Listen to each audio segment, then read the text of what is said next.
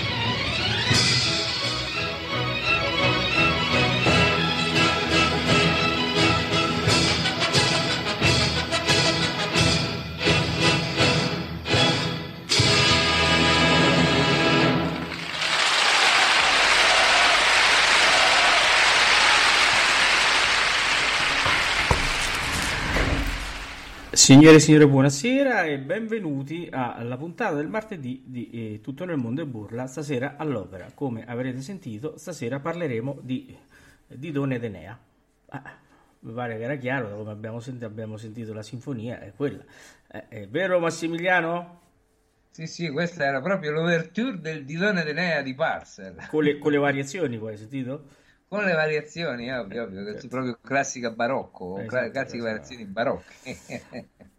Allora, parliamo di Forza del Destino di Giuseppe Verdi, eh, un'opera che porta tanta fortuna, poi dopo ci arriveremo a questo. E, Ma sì, eh, è No, un'opera beh, io, io, guarda, sinceramente non lo so perché porti tutta questa sfortuna, perché Eh. dici è innominabile. Tu, se, se hai approfondito... Sì, sì, c'ho qualcosa, dopo vi dico.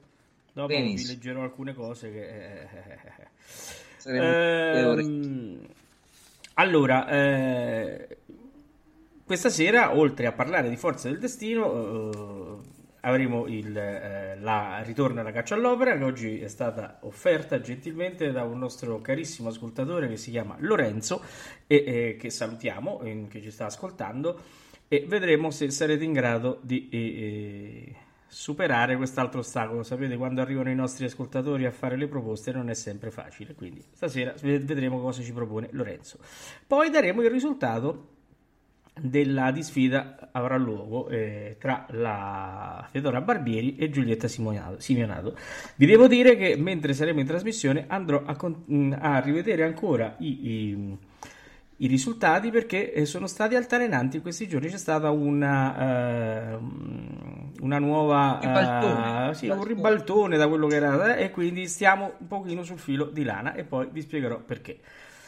Eh, quindi chi volesse può andare a votare ancora eh, sul sito www.ameriaradio.com eh, dove c'è proprio eh, l'immagine con le due eh, divie eh, e quindi può ancora c'è tempo per votare finché non darò i risultati. Ehm, un'altra cosa, vi invito a, a- a iscrivervi alla newsletter per avere il palinsesto e le notizie delle trasmissioni che andranno in onda. Eh, bene Massimiliano, io direi prima di introdurci un po' nelle nostre chiacchiere, io manderei già il primo brano, che dici? Va bene, dai, andiamo al primo brano, così ci ascoltiamo il primo brano eh, che è Eh, Me Pellegrina ed Orfana, eh, cantata da Sì, la la Montserrat aria, Caballé. diciamo, la, la- la- prima aria del soprano, Me Pellegrina ed Orfana. Abbiamo scelto, ecco, dobbiamo dire che questa sera abbiamo scelto tutti cantanti appartenenti al passato. Non, ci siamo, non abbiamo inserito eh? nessun cantante o comunque edizione eh, moderna. La più giovane, diciamo, di produzione, la più recente, ecco, produzione, è proprio questa qua che andiamo ad ascoltare Ah, ma- ora, con- dove c'è Montserrat Caballé, ma è sempre, pur sempre del Teatro alla Scala del 18 giugno del 1978. 1978. Poi, finito l'ascolto, vi, vi diremo un po' qualcosa sulla trama. E, e intanto vi porto i saluti di Alvin e Valerio, che eh, questa sera non è con noi perché purtroppo non aveva completato i giri sulla ruota, e che li sta completando adesso. eh, quindi, eh, deve fare i giri sulla ruota. Abbiate pazienza, io tanto sono ciccione come Teodoro, non ne ho bisogno. Massimiliano è lungo, spilungone, neanche lui, ma eh, Alvin Eh, se no, non vuole. Fulgone no, però insomma, Beh. anche io mi sto allargando, dai. Andiamo con Caballé, Pellegrina via. Pellegrina Orfana, via.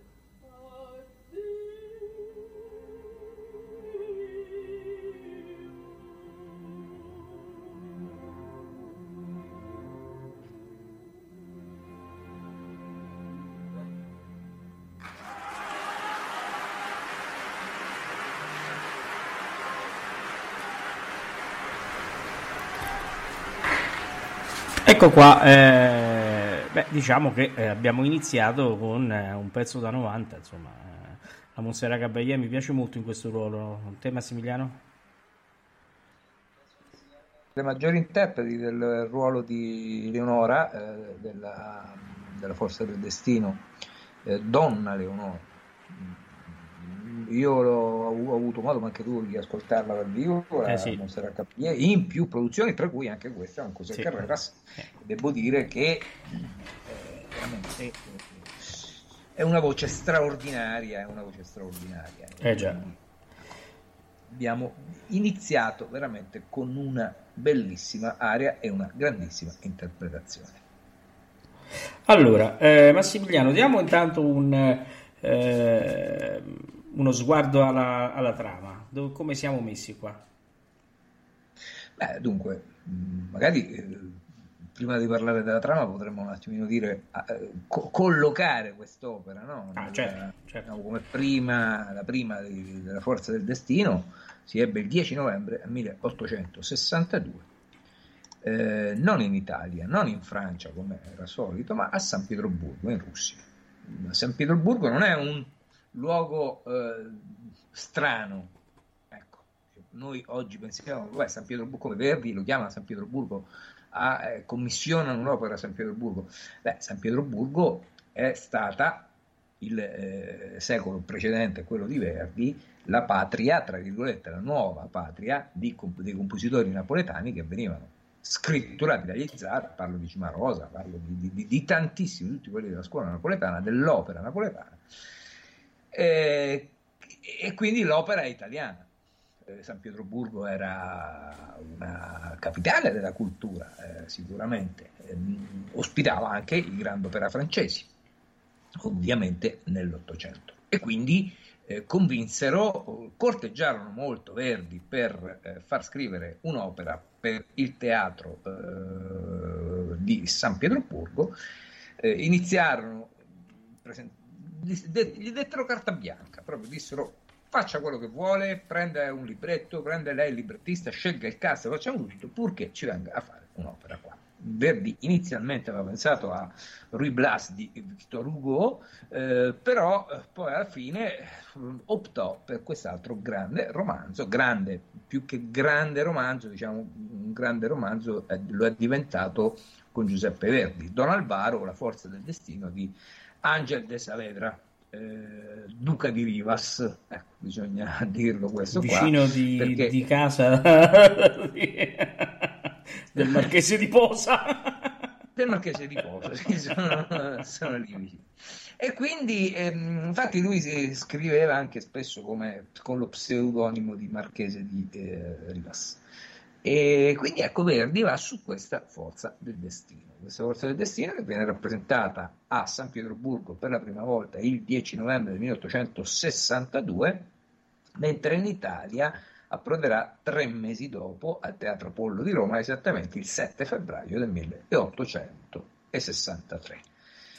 Non ebbe inizialmente un grandissimo successo in Italia, Verdi ci rimise le mani, nella prima scaligera che eh, ci fu il 27 febbraio del 69, quindi qualche annetto dopo, eh, eh, eh lui rimise un po' le mani, ci introdusse la sinfonia, eh, introdusse la ronda che c'è all'interno del coro della ronda. Il finale venne cambiato perché nella prima versione Alvaro si suicida, muoiono eh, Carlo di Vargas, Leonora e Alvaro che si suicida, mentre nella nuova versione Carlo non, eh, non morirà, moriranno solamente il fratello e i, eh, due fratelli sorella, che certo. sono Leonora e, e Carlo. Sì. e Carlo. Quindi ecco, stiamo entrando in trama, che cosa succede? Siamo al primo atto, eh, Don Alvaro, che è un eh, di regale stirpe, ma non europeo, siamo nella metà del Settecento, intorno al 1740-45, eh, ci sono state le colonizzazioni da diversi, eh, da un paio di secoli, circa no? sì, 500, 600, 700, quindi due secoli abbondanti. E, quindi c'è questa mescolanza, siamo in Spagna, siamo a Siviglia e Don Carlo altro non è che il figlio di una donna sudamericana, eh, sì, di regale stirpe perché lui parla ulti, l'ultimo degli Incas, sentiremo poi nella sua aria, eh, però il padre è, è, ecco, è, è, innamorato, ricambiato da Leonora, una giovane ventenne, eh, però il padre, il marchese di Calatrava, non è proprio d'accordo, no, no, ci tiene molto a, alla, diciamo, alla eh, classe sociale, no? ecco, quindi alla casta, diciamo, no? e quindi avere un meticcio eh, indios, mezzo indios, mezzo europeo, così non lo vuole e quindi osteggia eh, questa unione. E che cosa fanno, come accade nei, nei, più bei romanzi? I due tentano di fuggire. Ecco, qui Leonora eh, va a eh, cantare quest'aria, sta aspettando Alvaro che la venga a prendere per fuggire insieme a lei e scappare, visto il diniego del padre eh, verso l'unione dei due. E siamo però al momento, eh, siamo al momento eh, dove il, eh, diciamo, il, caro Alvaro si presenta a, a, alla cara Eleonora. Quindi arriva sì, e dice, ha per sempre un mio bell'angelo. Curra, che è la, sì, Curra che è la, la, la diciamo la, dire, la nutrice oppure insomma la, l'aiutante di Leonora, un po' la Licia della Lucia. No? Ecco, che tra parentesi eh, abbiamo visto de, de, de, dell'altra Leonora. Possiamo anche raccontare quello che ci siamo accorti noi, perché sabato siamo stati insieme eh, a cena e quindi abbiamo, ci siamo studiati forza insieme e abbiamo visto un'edizione del Metropolitan. Eh, sì, e poco prima avevamo visto no, nel, sempre dal, eh, sì, abbiamo visto la norma e praticamente abbiamo trovato lo stesso personaggio che faceva la, la nutrice da tutte le parti, sì, stava sì, sempre, era sempre lei. Probabilmente era una comprimaria di ruoli fissi proprio. Bellissima questa cosa. Sì, no, erano, erano i Lombardi. I Lombardi, Lombardi è vero, era la mamma di Coso, di Oronte. I Lombardi era la mamma, mamma di Oronte. Era la mamma di Oronte. Sembrava sì, però ecco, diciamo, questa figura femminile vicino alla, alla, alla figura maggiore femminile c'è sempre, che eh, può certo. essere un soprano, un mezzo, dipende, no? insomma, quelle voci che non sono particolarmente eh, definite, no? perché non hanno nemmeno no. tessiture particolari, quindi certo. difficoltà particolari. Parliamo della Ines del, del Trovatore, parliamo della Alisa anche su Lucia. Eh. eh. Salirà Lucia, certamente. Annina, lavora Annina. Giovanna, Giovanna no? e lavora Annina. Eh, cioè, la Nina nella Traviata, eh, ovvio, eh, ovvio, ecco. Ecco. E quindi qui c'è Curra che sta preparando eh, tutto le, le, valigie, diciamo così, da far caricare sui cavalli. Eh, valigie, ti ricordi le valigie del Metropolitan? Sembrava sì, sì, che andava a fare una visita andrei adesso, però io adesso andrei con l'ascolto certo. eh, del, del, ah, dell'ingresso del, di Don Alvaro che è certo. Franco Corelli insieme alla Leonora di Renata Tebaldi. La voce d'angelo di cui abbiamo parlato venerdì. Ascoltiamo. E la grandissima potenza di Corelli, che questa, eh, ecco, sì. vi, vi, chiedo di ascoltarla attentamente perché Corelli fa questa entrata che è veramente straordinaria. Ascoltiamo. Oh, per sempre mio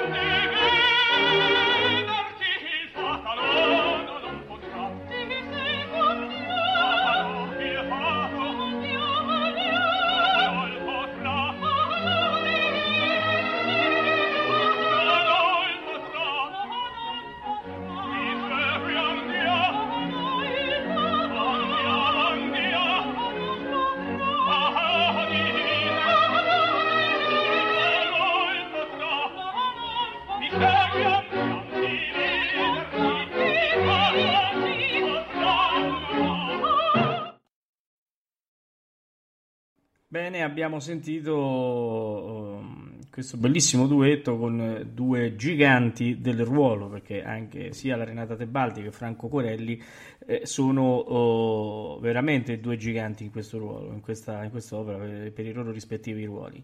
Eh, vocalmente impetuoso Franco Corelli, con uno smalto veramente invidiabile, con un'interpretazione, un colore eh, che eh, veramente eh, fa capire il momento, anche se cioè, ti fa stare in teatro come la stessa Renata Tebaldi. Ed è questo un argomento che abbiamo affrontato anche durante la puntata dedicata proprio a Renata eh, Tebaldi che proprio questi cantanti, i grandi cantanti ti fanno eh, sentire veramente sul palcoscenico insieme a loro, cioè tu vedi praticamente l'azione senza esserci e questo è una cosa molto molto importante. E poi è inutile parlare della qualità vocale eh, che è, è, indiscussa, penso che per la, la Tebaldi è uno dei ruoli più azzeccati e, e cuciti quasi addosso, come anche per Corelli che eh, riesce col, col, suo timbro a, a far di Don Alvaro che per certi versi potrebbe sembrare un pochino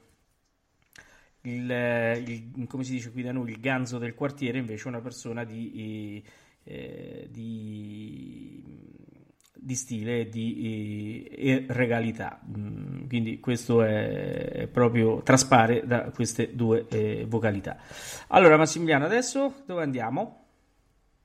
Beh, innanzitutto volevo dire questo, non ho parlato dei librettisti, perché i librettisti ah, certo. sono stati due. I librettisti di questa Forza del Destino c'è stato il primo, quello che la, eh, diciamo la stesura principale, eh, per San Pietroburgo, che è Francesco Maria Piave. Poi ho parlato di un rifacimento, no? di un adattamento, di un cambiamento, di un'aggiunta finale, di un'aggiunta in mezzo, di tutto quanto, e lì ci ha pensato il buon Antonio Ghislanzoni, che poi sarà anche libertista sempre di Giuseppe Verdi per quanto riguarda la Ida. Nell'ambito delle opere verdiane, la Forza del Destino si colloca nella parte finale, perché è dopo Balle in Maschera e poco prima eh, di Don Carlo, Aida, Otello e Falstaff. Nell'ordine ovviamente tra Forza del Destino e, e, e Falstaff corrono diversi, diversi, anni, però queste sono in ordine le ultime eh, cinque opere eh, di Giuseppe Verdi, quindi possiamo dire che la Forza del Destino è la quintultima opera. Oh. Detto questo, eh, come abbiamo sentito nel duetto, eh, meraviglioso, ecco, andiamo andiamo sui cavalli, andiamo all'ara, all'altare dove un sacerdote ci sta aspettando, ci sposiamo e viviamo felici e contenti. Ma purtroppo questo non accade perché abbiamo troncato lì proprio alla fine della, della cabaletta, del duetto, della cabaletta del duetto, appunto. Ma eh, che cosa succede, succede? Mentre loro stanno per partire, il marchese di Calatrava, che ha sentito dei movimenti, corre nella stanza di Leonora, che il personaggio è Leonora, ma Alvaro la chiama Eleonora. Vabbè, chiuso questo discorso. Eh, I due amanti si ritrovano, il padre di lei e il suocero futuro di lui, o meglio, questo che non lo diventerà mai. E qui diventa, eh, eh nasce, nasce il primo fatto, accade il primo fatto che dà il nome all'opera, cioè la forza del destino. Cioè, tu guarda questo maledetto destino, che cosa succede? Che Alvaro, vistosi eh, chiuso ormai, comunque sia, con il padre di Eleonora lì, non vuole fare nulla, dice ok, guardate, l'unico colpevole sono io, fate, dice al padre di Leonora, di Leonora al marchese di Calatrava, fate ciò che volete di me, addirittura io prendo, questa la mia pistola, la getta in terra per disam- disarmarsi, appunto concedendosi, guarda, io butto la pistola, mentre butta la pistola in terra, la pistola sbatte sul pavimento e parte un colpo. Questo colpo non è che va in qualsiasi parte della stanza, ovviamente va a colpire a morte il padre di Leonora. Ecco la forza del destino, una uccisione eh, involontaria, cioè eh, lui stava appunto disarmandosi e quindi finisce il primo atto eh, con la morte di, eh, del marchese di Calatrava che maledice sua figlia. Il secondo atto eh, siamo già eh, nello sviluppo dell'opera dove il fratello di eh, Leonora, nonché figlio anche del marchese di Calatrava, va alla ricerca dei due giovani che dopo quell'evento sono scappati. ma non sono fuggiti insieme, ognuno è scappato per proprio conto. Leonora vuole andare a rinchiudersi in un convento, o meglio a fare l'eremita per espiare il peccato che ha commesso, cioè eh, disubbedendo al padre ha fatto terminare in tragedia una determinata situazione, il padre muore e Alvaro è costretto a scappare perché c'è eh, chi lo sta cercando, pensando che lui abbia ucciso volontariamente. Chi è che cerca i due? È il fratello di Leonora, Don Carlo di Vargas, alla ricerca disperata dei due amanti per fare giustizia, per ucciderli entrambi. Possiamo andare anche Paolo col prossimo Sì, ascolto, anche perché finalmente siamo andati in taverna. Sì, siamo in taverna dove Preziosilla uh, tra un, un, un, nocino e una grappa, come dice praticamente Michele, eh, eh, intrattiene eh, gli ospiti. E noi abbiamo una Preziosilla... Sì, siamo una... nell'osteria di Ornaquelos eh, certo. in Spagna, certo. eh, quindi ecco qui ci sono soldati, eh, eh, ci sono, c'è Preziosilla che è una zingara che predice il futuro e, e poi vediamo insomma che incontreremo, che sempre la forza. Quindi al suono del tamburo abbiamo uh, Sua Maestà Fiorenza Cossotto che eh, ce la fa ascoltare.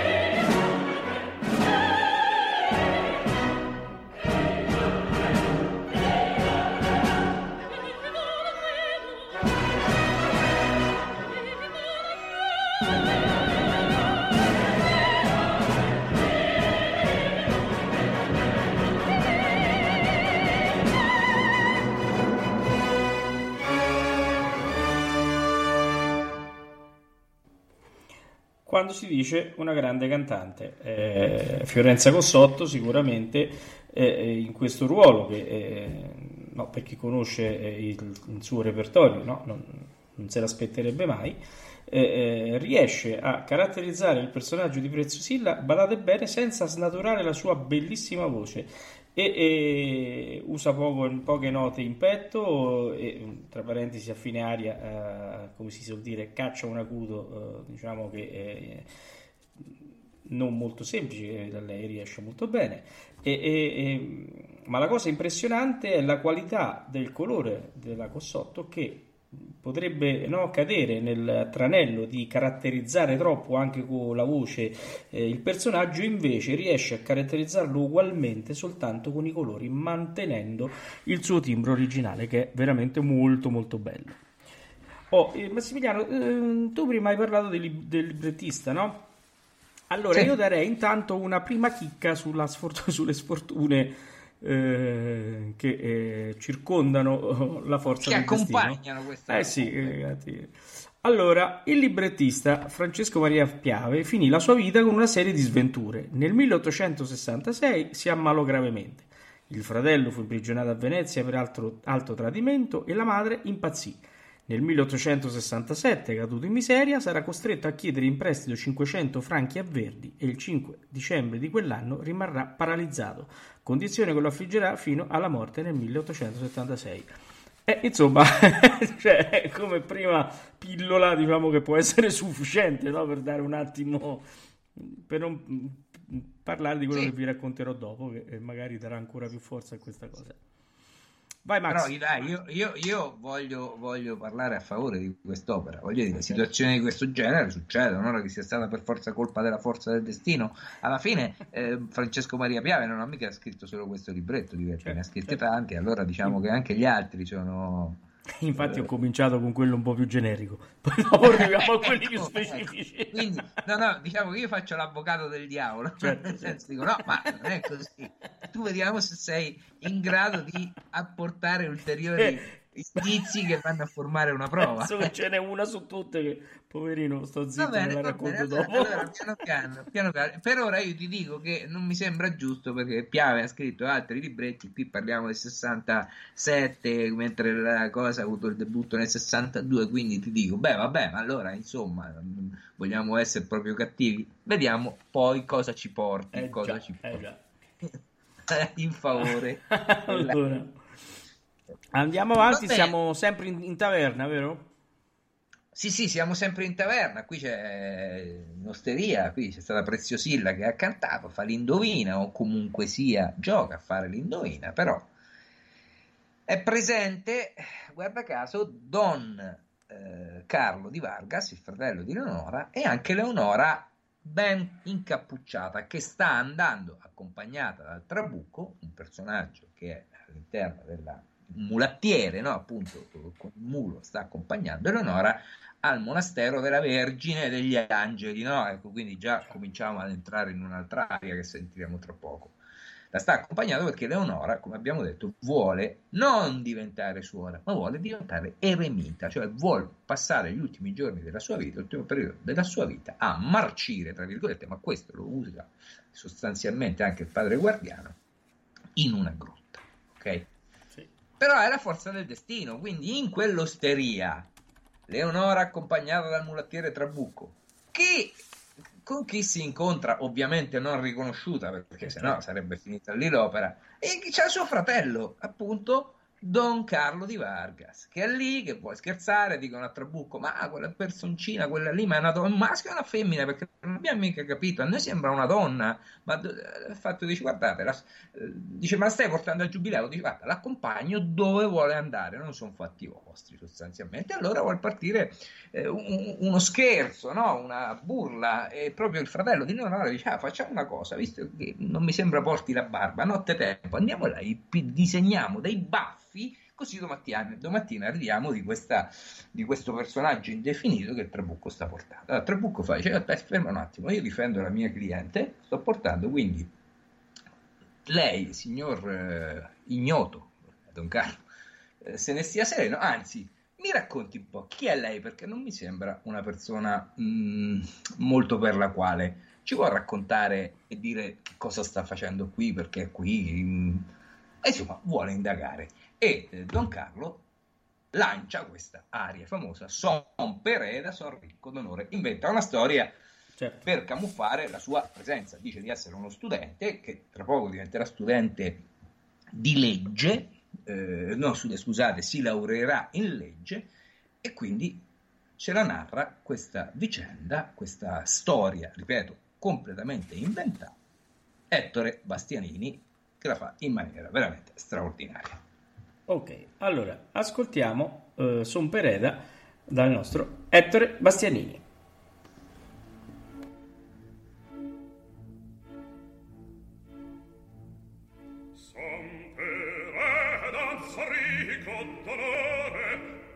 cancelliere mi fece Salamanca sarò presto in tuaque dottore che di studio ancor poco mi manca.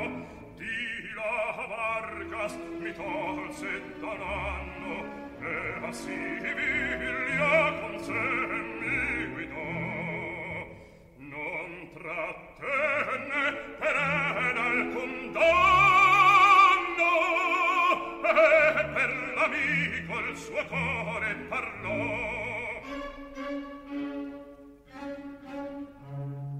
Della suora un amante straniero ora il padre vi aveva trucidato ed il figlio da pro cavaliero la vendetta ne aveva giurato l'inseguimmo di cava di Cenrini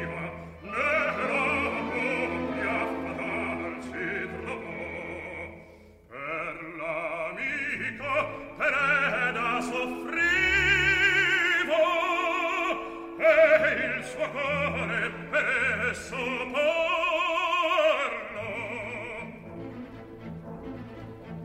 Là è dovunque narrar che del pari la sedotta col vecchio peria che a una zuffa fa servi e sicari solo il vil seduto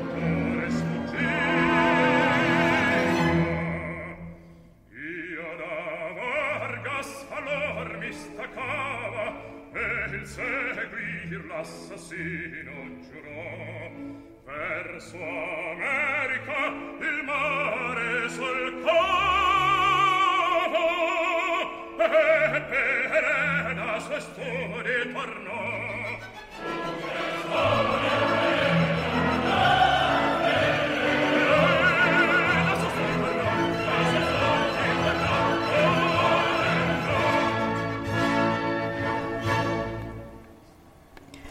Bene, eh, tutti in piedi per Ettore Bastianini che eh, qui dà veramente il meglio di sé come parlavamo con Massimiliano fuori onda, anche sentiremo un bellissimo Capuccilli che in questo ruolo è stato maestro anche lui. Eh, bene, allora è il momento di caccia all'opera. Eh, siamo arrivati. Allora. Siamo arrivati alla caccia all'opera. Questa sera offertaci dal nostro ascoltatore e amico Lorenzo. Lorenzo, con cui noi parliamo tutti i giorni e discutiamo di opera amorevolmente. Veramente un carissimo amico e un eh, attento, eh, vero conoscitore di tutto quello che mandiamo noi, si ricorda cose che neanche io e Massimiliano ci ricordiamo. Infatti allora, io ho definito l'incredibile Lorenzo, ma un incredibile sì. virgolettato, eh, perché... Certo. Grande Lorenzo. Allora, mandiamo il primo indizio.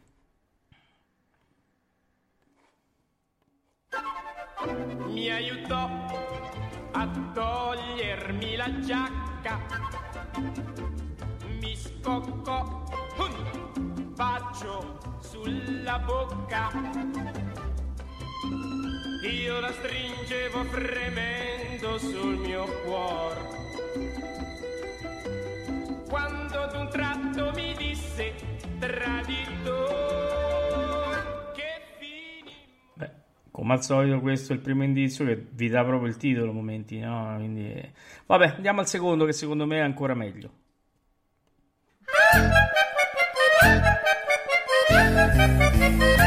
ma chi l'ha detto che del buon vino bisogna bere solo un bicchierino? Pranzo e cena senza straffare, non mi posso più ubriacare. Con mio fiaschetto dove ti metto, ti nascondo anche sotto il letto ti voglio sempre vicino, oh mio buon caro amico vino.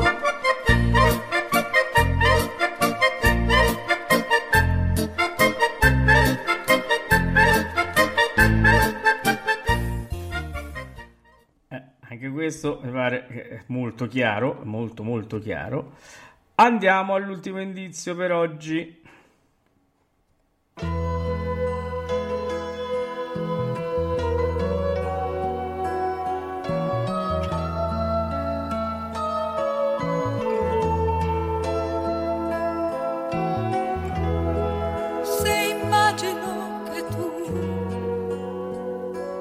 Qui con me, sto male, lo sai. Voglio illudermi di riaverti ancora com'era un anno fa. Io stasera insieme un altro e tu sarai forse a ridere di me, della mia gelosia che non passa più. Ormai non passa più.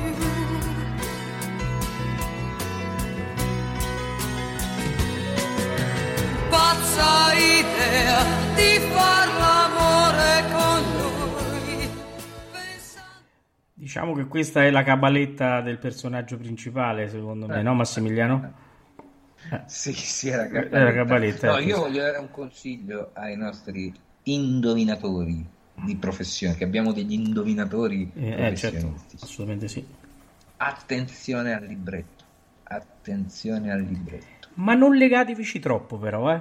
Perché se no Ma non potreste- legatevici eh, troppo. eh, eh. Attenzione senza legarvici troppo. Eh, Forse sì, abbiamo proprio. confuso ancora più le idee. chi. No, no, no.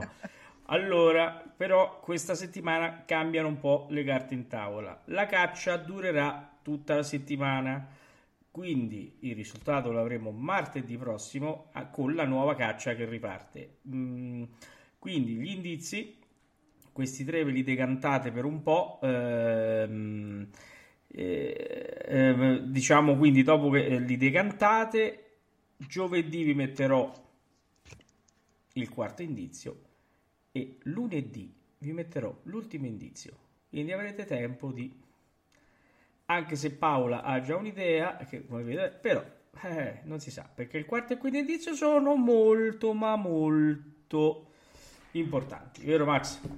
Eh sì, sì, diciamo che il quarto e quinto indizio potrebbero instradare.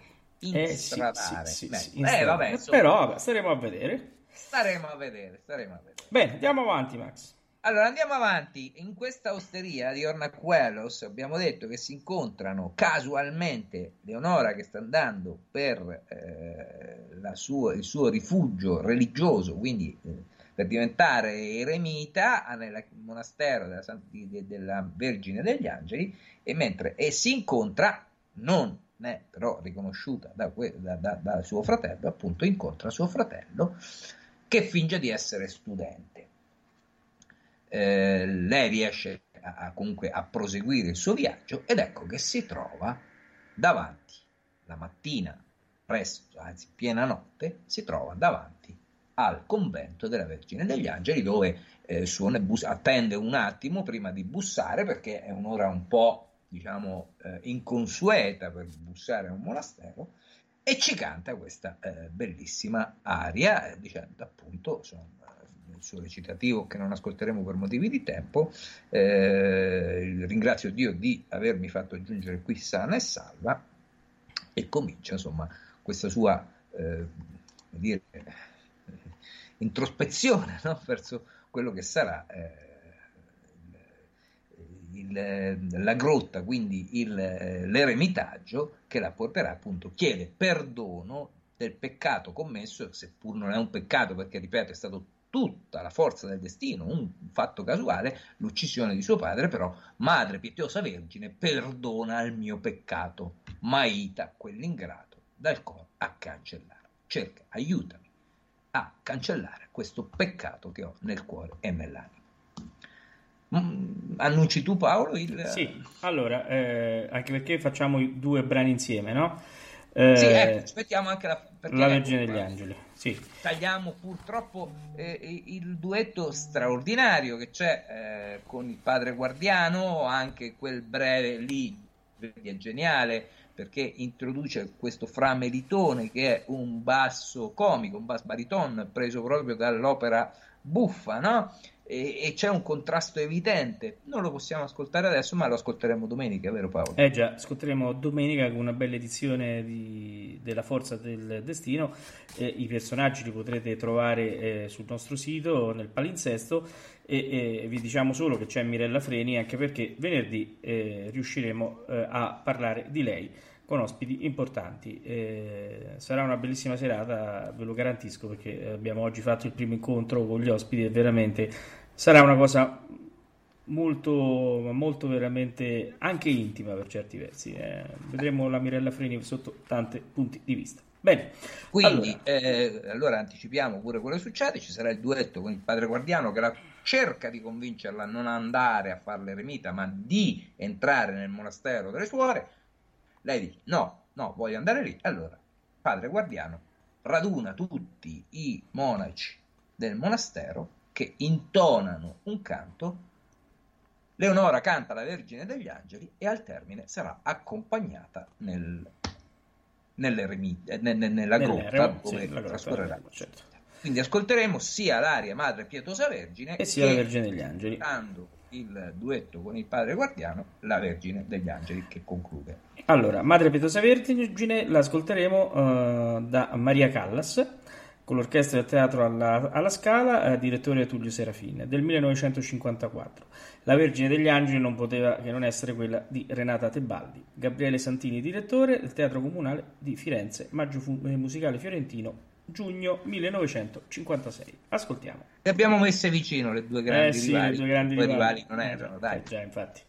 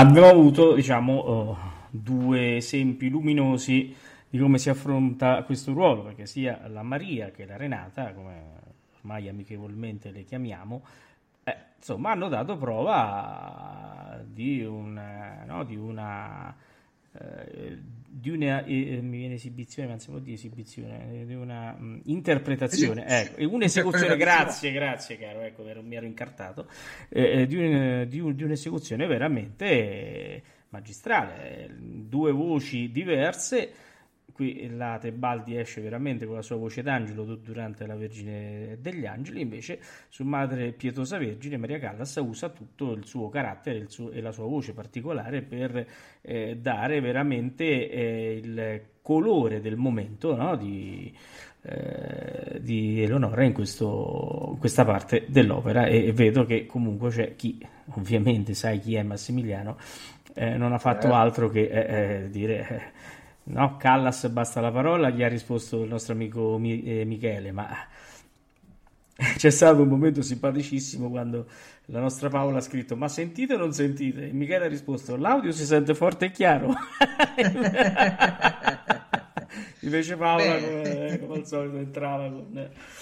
Vai, andiamo avanti che tardi. E niente, qui, sì, qui termina il secondo atto. Leonora va nel, nel remitaggio e Invece andiamo al terzo atto. Siamo... Allora, innanzitutto si svolge tutto durante la guerra di successione austriaca.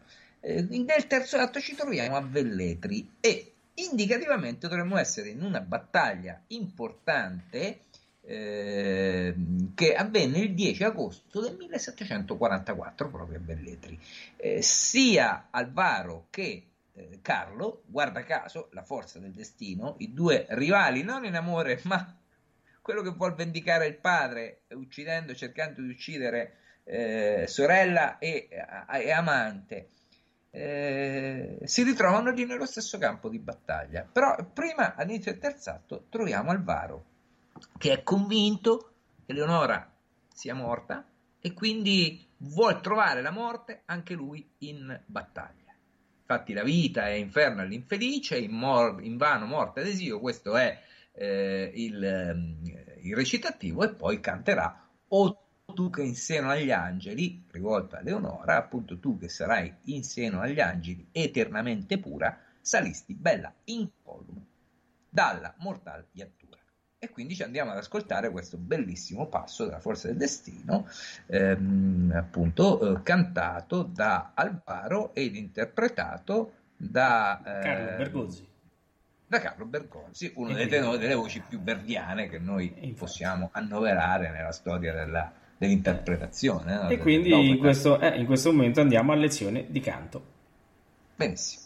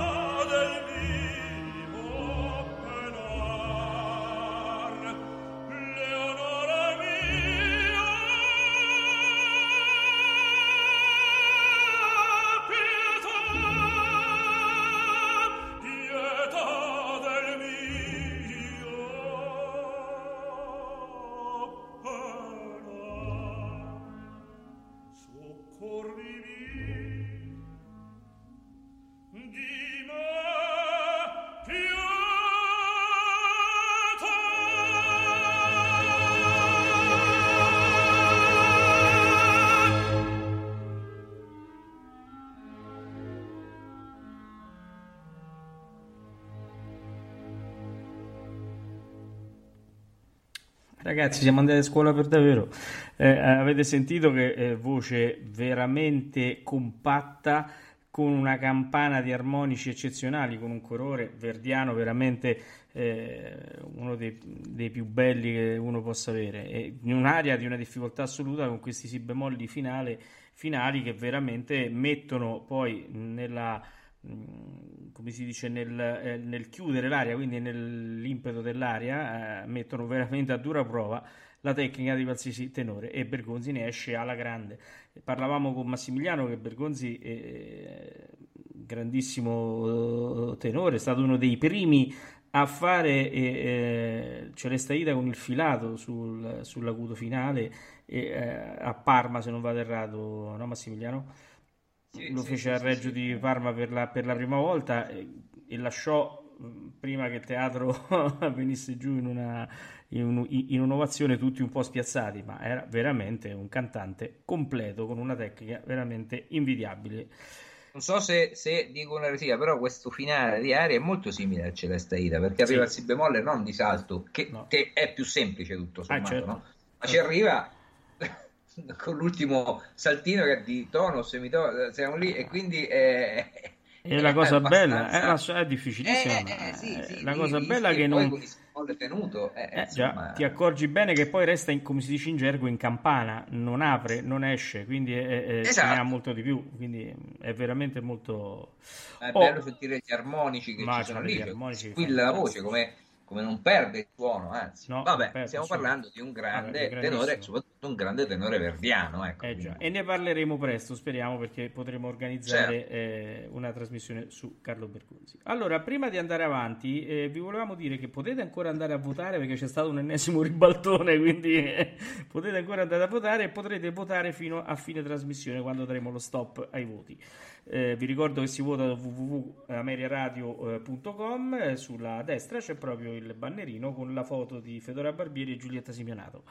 Oh, e prima di passare avanti vi racconto un altro aneddoto che praticamente eh, fa sì che la forza del destino sia vista come un'opera no? Io che... sono pronto, pronto a fare l'avvocato, eh, Beh, certo, certo, ma qui penso che ce n'è poco da fare, eh. Qualcosa di consistente. Eh, allora, si racconta che il primo settembre eh, 1939, cioè il giorno dell'inizio della seconda guerra mondiale, con l'invasione della Polonia da parte della Germania nazista, in cartellone al teatro Vie- Wielki di Varsavia ci fosse proprio la forza del destino. Mettici un po' una pezza, come si suol dire. questa, questa, pur- potrebbe essere già un qualcosa, però dai, dai, immagino Mm. che nei teatri di Varsavia magari facessero anche qualche altra cosa. so. Allora, siccome il tempo poi stringe, non- forse non abbiamo tempo di dopo, senti quest'altro se ci vuoi mettere una pezza.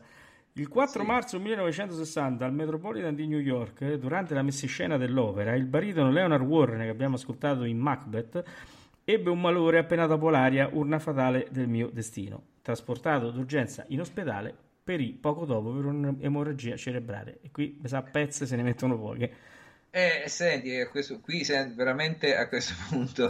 Allora, guarda, lasci la cosa, difesa. ti dico io che nella famosa Forza del Destino dello Speristerio con Monserrat Caballé, José Carreras, c'era Matteo Manuguerra che nell'area Son Pereda arriva, non so, forse qualche cosa di catarro in gola che prese delle stecche straordinarie, veramente inenarrabili. Ero presente, non me l'ha raccontato nessuno, ero presente io.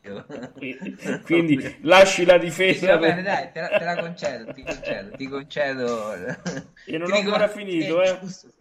Dopo sentiremo gli aneddoti un pochino più simpatici, tranne l'ultimo che già eh, Michele in chat eh, preannunciava che forse è molto tragico e ne parleremo alla fine. Bene, andiamo avanti. No, io comunque incrocio le dita perché noi adesso abbiamo raccontato, stiamo raccontando e termineremo di raccontarsi forse del destino. Andiamo a letto, sarà tutto a posto, sì. Oh, Ci eh, svegliamo eh, bene eh, domani Scusate, eh, scusate, io in questo momento sono impegnato, eh, meno male che eh, la scrivania è di legno.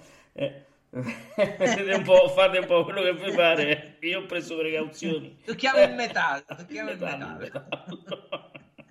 Allora, andiamo avanti con la trama. Che cosa succede? C'è questa battaglia eh, che sta imperversando ehm, a- nei pressi di Velletri. Eh, abbiamo detto che ehm, Don, eh, Don Alvaro canta quest'aria, cer- prega di trovare la morte in questa battaglia. Appena finisce l'aria, invece sente un soldato, un suo diciamo, compagno eh, di- di- di- eh, dell'esercito, del proprio esercito per quale sta combattendo, che è in difficoltà, corre ad aiutarlo e salva la vita.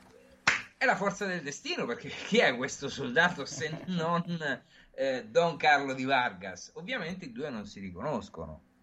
E allora a quel punto eh, i due si eh, giurano, visto il fatto, visto la salvezza che l- l- ha salvato la vita appunto eh, Don Alvaro a Don Carlo, si giurano eh, mh, fedeltà e amicizia per tutta la, la vita.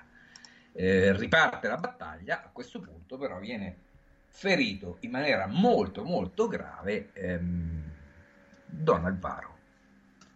E purtroppo dobbiamo saltare in questa parte per motivi di tempo, ma la ascolteremo domenica, mi raccomando, ascolte- venite ad ascoltare in Ameria Radio la forza del destino, succede che, eh, credendo di morire, Alvaro consegna un plico, una mh, scatola, diciamo un'urna, a Don Carlo, ma quando Don Carlo pronunzia il proprio cognome Calatrava, Don Alvaro ha un sobbalzo.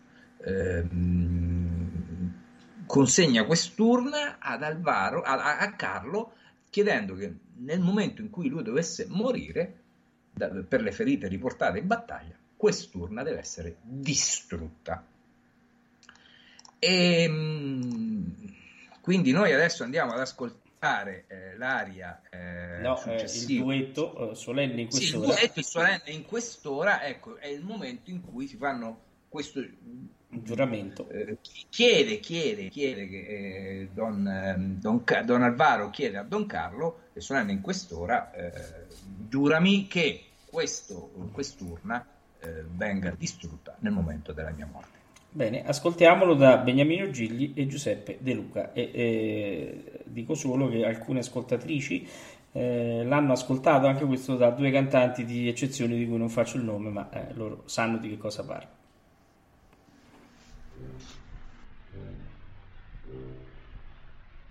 Solenne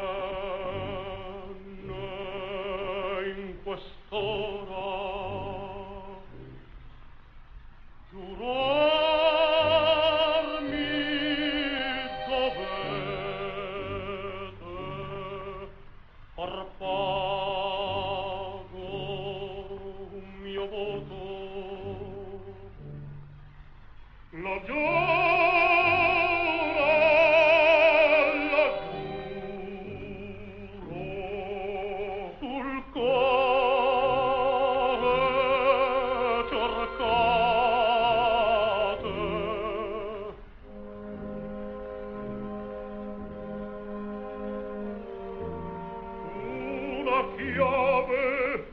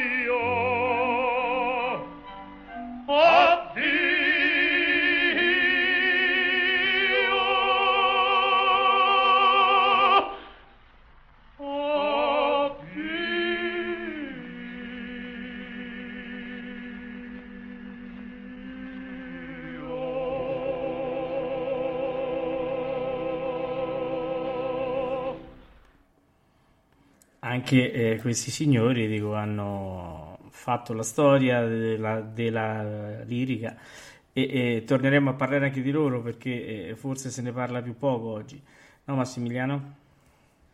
Eh sì, sì, si parla un po' più poco, ma insomma, Gigli insieme ai predecessori Caruso e compagni, insomma, sono stati una schiera di grandissimi artisti, insomma, Eh, se già. ne parla un po' più poco perché passa il tempo, Eh, ma Gigli è stato un grande, cioè, Eh, c'è c'è poco da poco da dire, dire, eh, assolutamente, c'è poco da dire. è stato un grandissimo, un grandissimo artista, un grandissimo cantante. Io devo dire che il primo cantante che ho ascoltato in vinile, e per il quale poi, dal quale poi non solo da lui ovviamente l'opera è cominciata la massi- mia passione per l'opera appunto era eh, Benemio Gigli nella Butterfly con Toti Danmonte insomma ecco sicuramente un grandissimo artista Assolutamente sì. Allora, andiamo avanti. Sì, insomma, andiamo avanti nella storia, nella trama, eh, come si dice. E quindi Don Alvaro, Don Carlo si trova questa urna eh, per le mani e eh, Car- Alvaro ha chiesto di distruggere al momento della sua morte, di bruciare. E quando rimane solo, perché portano via Alvaro, sembrerebbe morente, ma così non sarà perché si riprenderà. Però Alvaro dice, ma cioè, morire tremenda cosa, ma eh, però questo uomo è piuttosto singolare perché io ho parlato di Calatrava e lui ha avuto un sobbalzo. Allora pensa, vuoi vedere che questo è l'amante, cioè meglio, l'uomo, sì, l'amante di mia sorella, colui che ha ucciso mio padre? E allora che cosa fa? Dice, vabbè, dice tanto questo morirà. Io ho giurato di distruggere senza aprire quest'urna. Però non ce la faccio fondamentalmente a non aprire, voglio vedere che c'è. Quando la apre trova l'immagine di sua sorella, di Leonora, e quindi comprende che eh, Alvaro eh, è la persona che lui sta cercando. Alla fine della scena viene fuori che appunto il medico annuncia che Alvaro è riuscito a salvarsi. Così Carlo è felicissimo perché dice ora posso ucciderlo con le mie mani. Ehm, la prossima aria che andiamo ad ascoltare Pace Pace mio Dio. Diciamo che la forza del destino finisce qui perché eh, la forza del destino proprio intesa come, come potenza no, del destino perché i due eh, eh, si perdono nuovamente di vista. Alvaro anche lui vuole espiare il suo peccato che seppur ha commesso indirettamente, involontariamente, però si sente così ehm, colpevole, anche lui si rinchiude in un convento, in un convento dove quello appunto dove vicino di fianco alla, alla Vergine degli Angeli, dove è eh, nella montagna sovrastante ehm, c'è Leonora eh, che sta concludendo la sua vita come eremita. Eh, lì si ritroverà, eh, verrà ritrovato da, Alba- da Carlo, da Carlo che lo sfiderà a duello e, e prima di sfidarlo a duello però eh, succede, mh, cioè mentre lo sta sfidando a duello ci trasferiamo nella grotta dove eh, Leonora canta una delle aree più famose della Forza del Destino, Pace, Pace, Signore. Oh, prima di far partire eh, l'aria, eh, diamo altri due, eh, no, finiamo con le eh, sfortune di quest'opera, Certo. alle altre due pilloline. Allora, innumerevoli anche gli incidenti di palcoscenico, la barba del padre guardiano che si stacca, Preziosilla che inciampa nei tamburi, Don Alvaro che entra in scena scordandosi le parole e ancor peggio la pistola, il direttore d'orchestra che cade precipitando sui violinisti, questo è forte. Furiose liti tra impresari e consigli d'amministrazione e poi ancora forfè, cadute degli attori e terribili stecche, quelle che dicevi tu prima. Eh, così si- ad una ho assistito veramente ed era un certo per così dire Matteo Manuguerra, Manuguerra, eh. non l'ultimo dei baritoni Eh, già.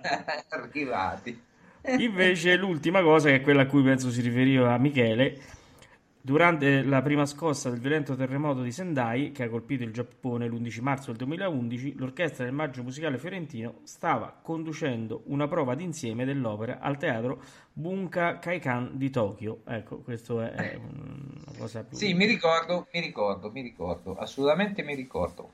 Eh già. Sì, sì, Me lo ricordo bene, me lo ricordo molto bene. Bene. Allora, allora niente, dopo che abbiamo detto questo, quindi tu hai lasciato la difesa, quindi hai... No? Mm. Eh, beh, a questo punto cosa vuoi che difenda? Andiamo allora a sentire, poco da- è indifendibile. Andiamo a sentire... Ovviamente beh, stiamo scherzando, eh, Beh, perché chiaro, chiaro, penso che sì. sia una delle più belle opere Eh di Verdi. Sì. Credo veramente eh, eh, eh, ha dei non, non ha momenti morti né dal punto di vista drammaturgico né dal punto di vista musicale.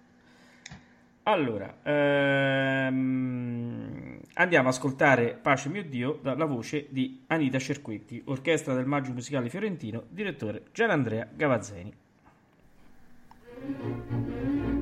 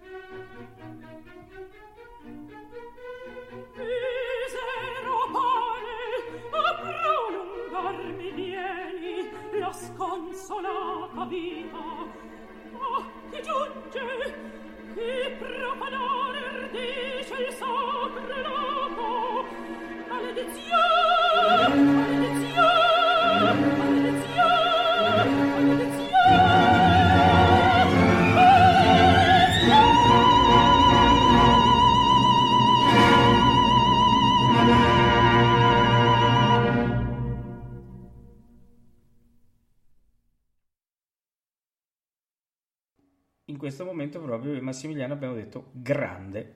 In effetti è Sì, veramente grande. Perché... Io ho aggiunto, senti, dirà fuori. C'è qui. Vabbè, Eh, certo. sì. sì, eh, Oh, mentre in chat si stanno divertendo a, a- a discutere sull'opera, è molto bello leggerlo.